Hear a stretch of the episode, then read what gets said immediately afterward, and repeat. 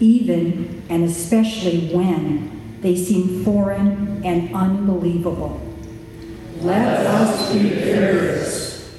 May we explore all the ways that love comes into and flows out of our lives and seek to find the ways that make us all more whole. Let us be curious.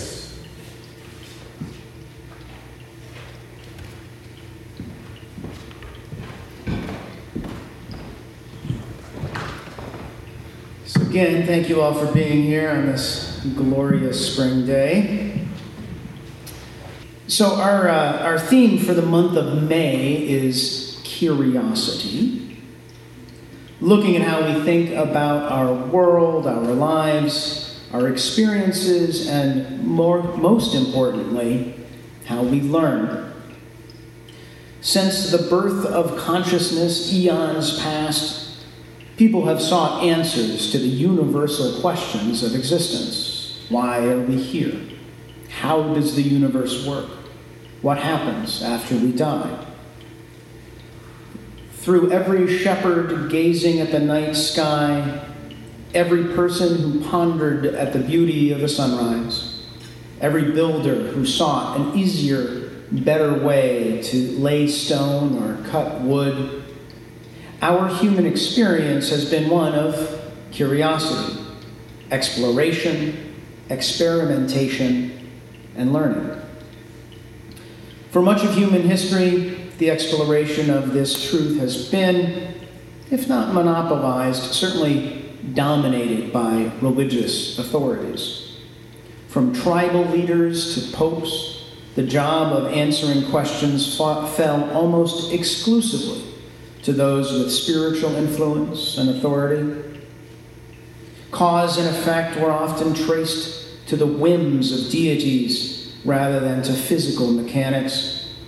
Explanation of suffering and reward tied to the anger and favor of God or the spirits. Creation, the result of the will of a being who, at the very least, set the universe in motion and at most controlled or interfered with every aspect of our daily lives. But gradually, through trial and error and the communication of learning across the generations, people began to understand more about their reality based on what worked and what didn't. Where praying a certain way over an injured leg was one thing, Praying while applying the appropriate herbal salve was another. So too was calculating the appropriate times for planting and sowing agricultural stock by watching the phases of the sun and moon. Gradually, more and more of the world's mechanics began to be understood in meaningful, helpful ways. And people began to question and even deny some of the older explanations of mythology and scripture. Now, some scholars argue that it was at this point, sometime late in the first millennium of the Common Era, about a thousand years ago, that a rift began between religious authorities and an emerging discipline of experimental science. And while science initially developed in consort with religious exploration, when empirical evidence contradicted accepted religious claims, science was increasingly suppressed. By the time of the Reformation and Renaissance periods, the scientific claims of Copernicus and Galileo that placed the sun and not the earth in the middle of the solar system had long been declared heresy. Centuries later, Darwin would be condemned for his presentation of the theory of evolution by natural selection, circumventing the monotheist claim of a single creator God who made human beings in its own image. But then the Enlightenment period began. Enlightenment thinking was based on reason and its application through the scientific pursuit of knowledge flourishing in post Reformation Western Europe The Enlightenment was a period of rapid academic growth across many different areas of study, including philosophy and moral theory, what would now be considered psychology, sociology, the established study of mathematics.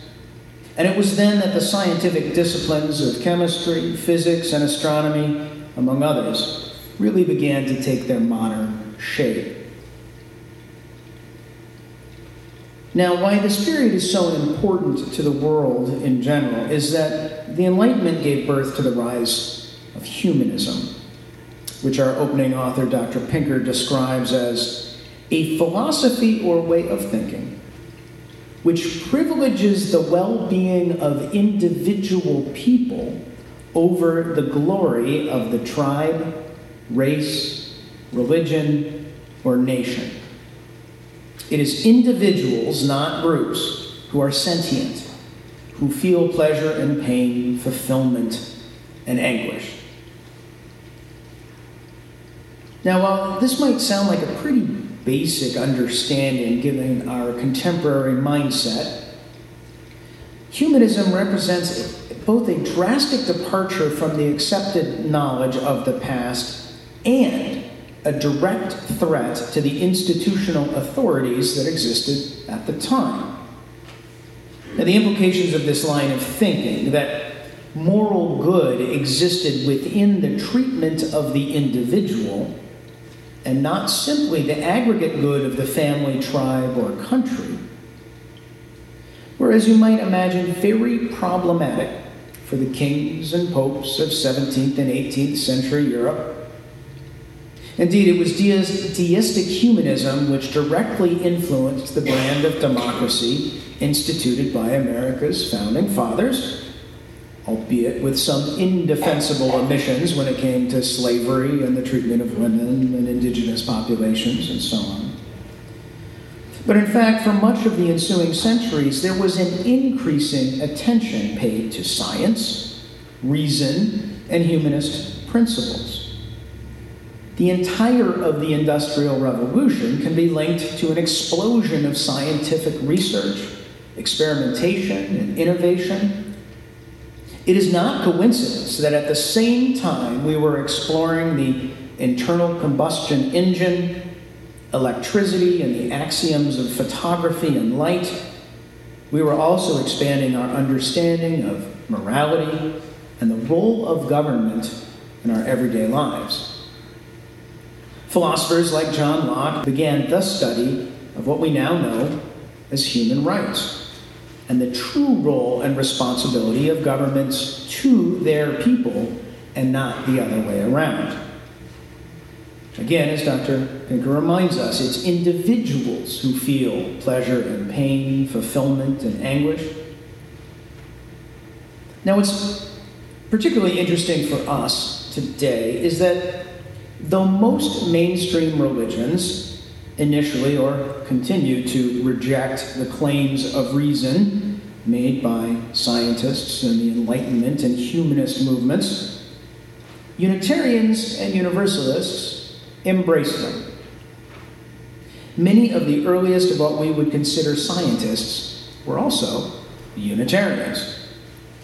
Most famous, perhaps, is the Unitarian pastor turned chemist Joseph Priestley, who not only was banned from England for preaching Unitarianism in contrast to the Trinitarian Anglican religion of the king, but also discovered and isolated oxygen by heating mercury oxide and collecting the residual gas. Priestley would eventually head to the fledgling United States at the invitation of his fellow scientist, fellow Lunar Society member, and fellow deist, Benjamin Franklin.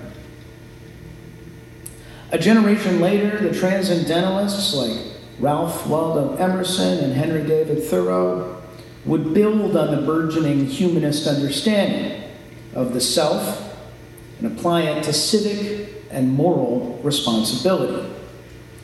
Thoreau himself created the concept of civil disobedience as a social good and a civic necessity in the pursuit of justice based on the humanist ideal of the responsibility and worth of every individual citizen to do what is just. And for a while, there was sort of an age of reason, an analytical approach to the world that took over. We can see this in that much of 20th century international law is actually based on Enlightenment reasoning, which has been consistently articulated by the humanists over the past couple centuries. These so called humanist manifestos, of which there have been three, have paved the way for not only international statutes, but civic morality for just as long, being reflected in the Charter of the League of Nations and most notably in the formulation and adoption of the United Nations Universal Declaration of Human Rights, which is the first international document to lay out basic rights that all governments are expected to uphold regardless of circumstance. I'm going to list just a couple of them here. The right to life, liberty, and the security of person. Everyone's freedom from slavery and torture. Everyone's right to be treated as a person before the law. Everyone's right to choose or not choose a spouse. Everyone's right to education.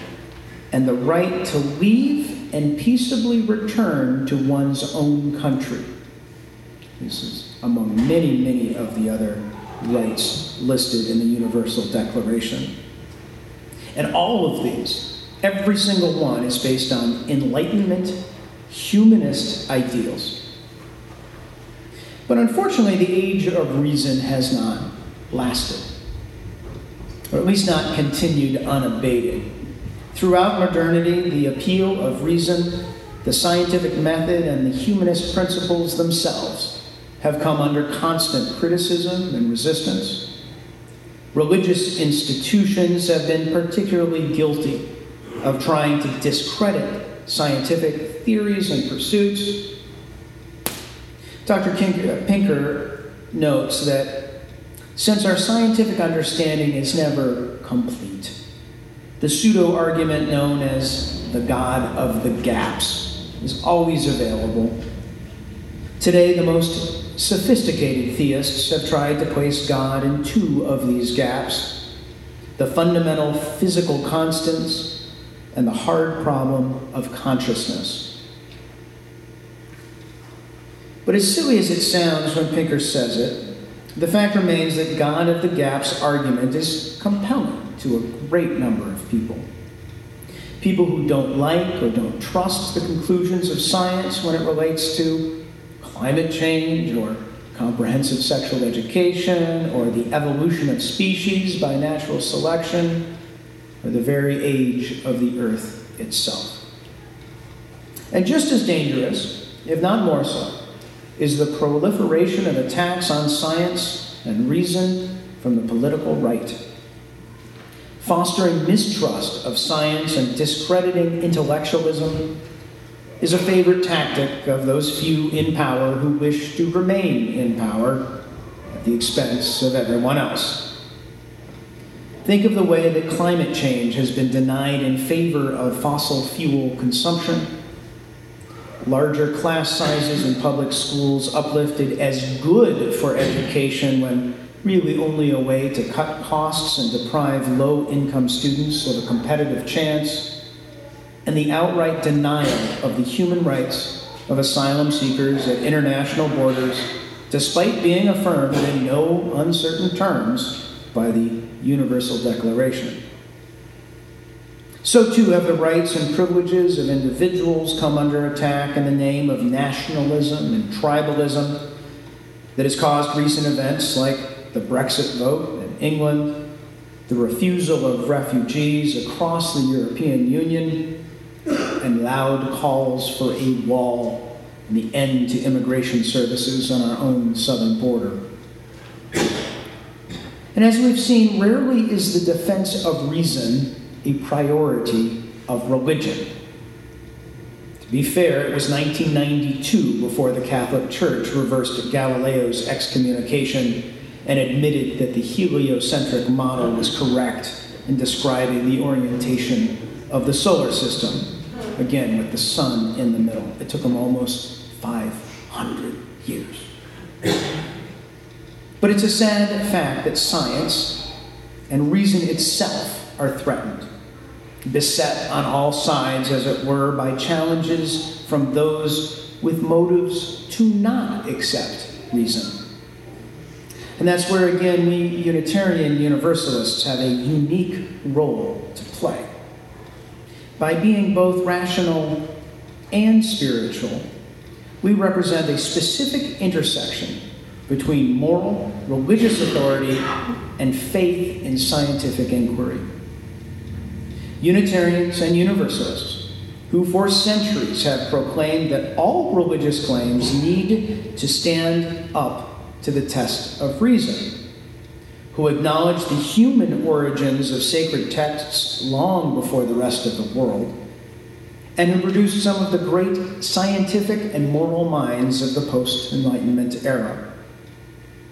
And we Unitarian Universalists, who have long claimed that faith, like science, requires the verification of experience and accepted truths as shared through dialogue and that science, like faith, requires a grounding in the moral responsibility we have for each other and the earth. It is not coincidence that environmental heroes such as John Muir, who founded our national forest and national park system, and Rachel Carson, who spearheaded the crusade against DDT, were both Unitarians.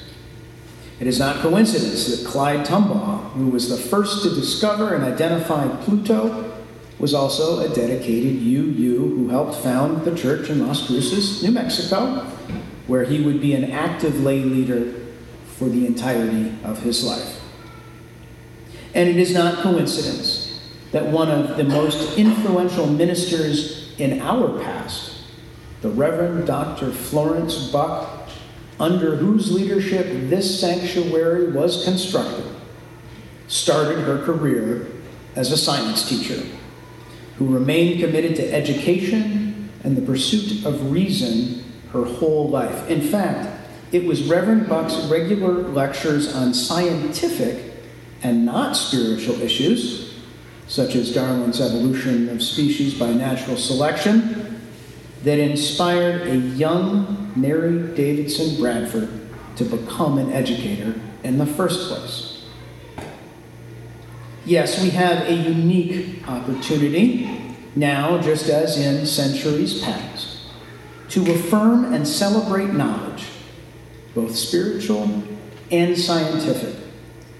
And we need not claim to understand everything to, uh, to affirm its truth and its worth.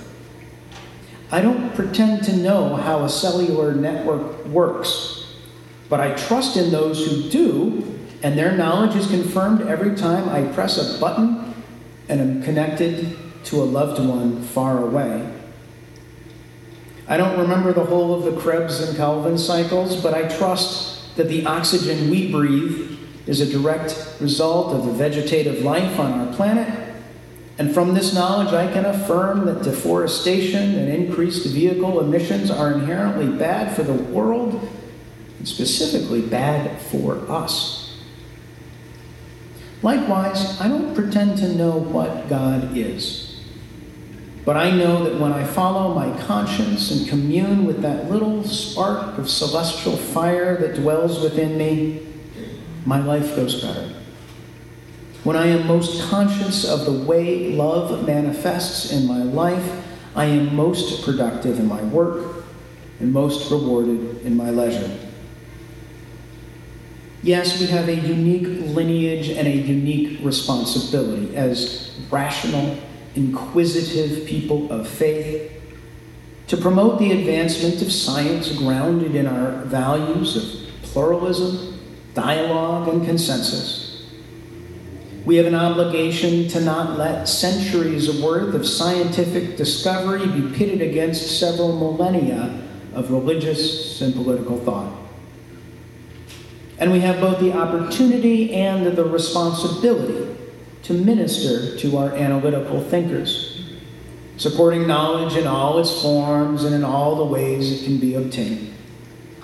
Only through an open discourse about reality might we each come closer to the truth, each come closer to the life we were meant for. And ultimately, we have the opportunity and obligation to uphold the reason in love and the love in reason, knowing they are each a part that makes up our experience, our lives, our faith. And affirm once and for all that science itself is a means of exploring our world, and that we know love is the ultimate end. So I say to you, be curious. Continue to seek truth. Continue to seek reason. Go forth and be curious and go forth in love. May it be so. Blessed be, and amen. Now, we're going to close our service today with a piece from the great artist and social advocate Neil Young. And like some of our selections here, the language of this piece is not as inclusive as we might like. Young refers to God in the singular masculine